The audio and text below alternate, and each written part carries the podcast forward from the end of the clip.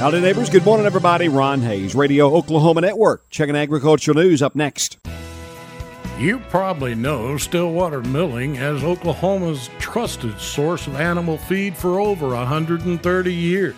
You might not know Stillwater Milling's Agri Centers carry a wide variety of products to help you get the work done all around your property lawn and garden, pet supplies, animal health, pasture supplies, and so much more. Come see us at one of our four Stillwater Mills Agri Centers or visit us online at stillwatermill.com.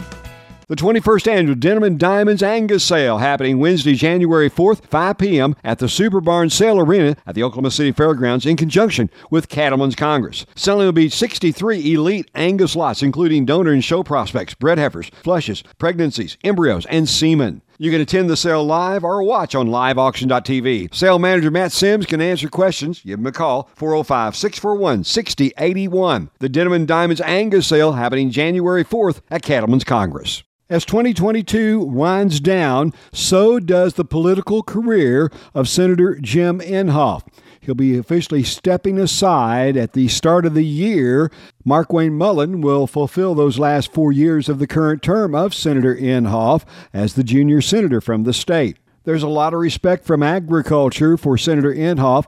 Rodd Moesel, president of the Oklahoma Farm Bureau, talked with me about that shortly after we knew that the senator was planning to resign. Well, he has truly been a, a great friend to, uh, to Oklahoma agriculture and to rural Oklahoma. I, have had the good fortune personally to work with him since uh, some youth leadership programs when he was a state senator back when I was in my high school years. So we've known and worked with each other for over 50 years, and one way or another. And he and his secretary were kind of like my home base when I was out at the Capitol as a after that teenage program. So I, it's it's very it's a very special day for me, or as you say, bittersweet day because of the, his announcing the retirement, so that he and Kay can uh, spend more time with each other here at this stage in life after after he retires at the you know, he's he's won all the Farm Bureau's top national awards, and has certainly done everything you could ask from an Oklahoma standpoint. Of all the great congressmen and senators we've had, there's never been any other member and their staff that calls us often to ask our opinion on different issues of our public policy team and and myself, and and then calls so often to tell us about rules or regs or bills that are up that have an issue they think may affect us that they want us to look at. So I, I mean it's it, they've just been amazing. And of all the issues that he had a hand in over the years that had impact on agriculture and on energy for that matter as well, probably none comes to mind any quicker than WOTUS, the waters of the U.S.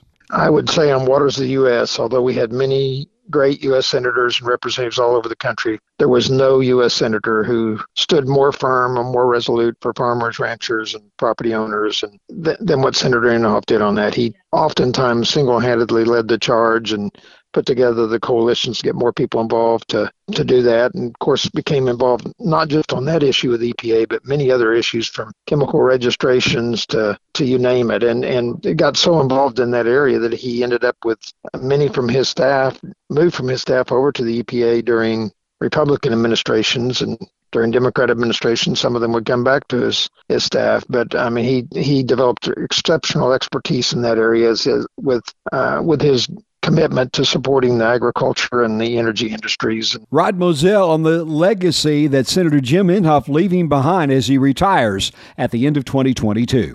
You've got farm news on Ron. It's the 84th annual National Angus Bull Sale, January 6th at 2 o'clock at the Cattlemen's Congress at the Oklahoma State Fairgrounds in Oklahoma City, featuring 39 high quality bulls from proven programs across the U.S. All bulls are parent verified, have been genomic trait tested, and sell with enhanced genetic predictions. For a copy of the sale book or to visit with a sale manager, call 816 344 4266. That's 816 344 4266. And that's your farm news. I'm Ron Hays reporting.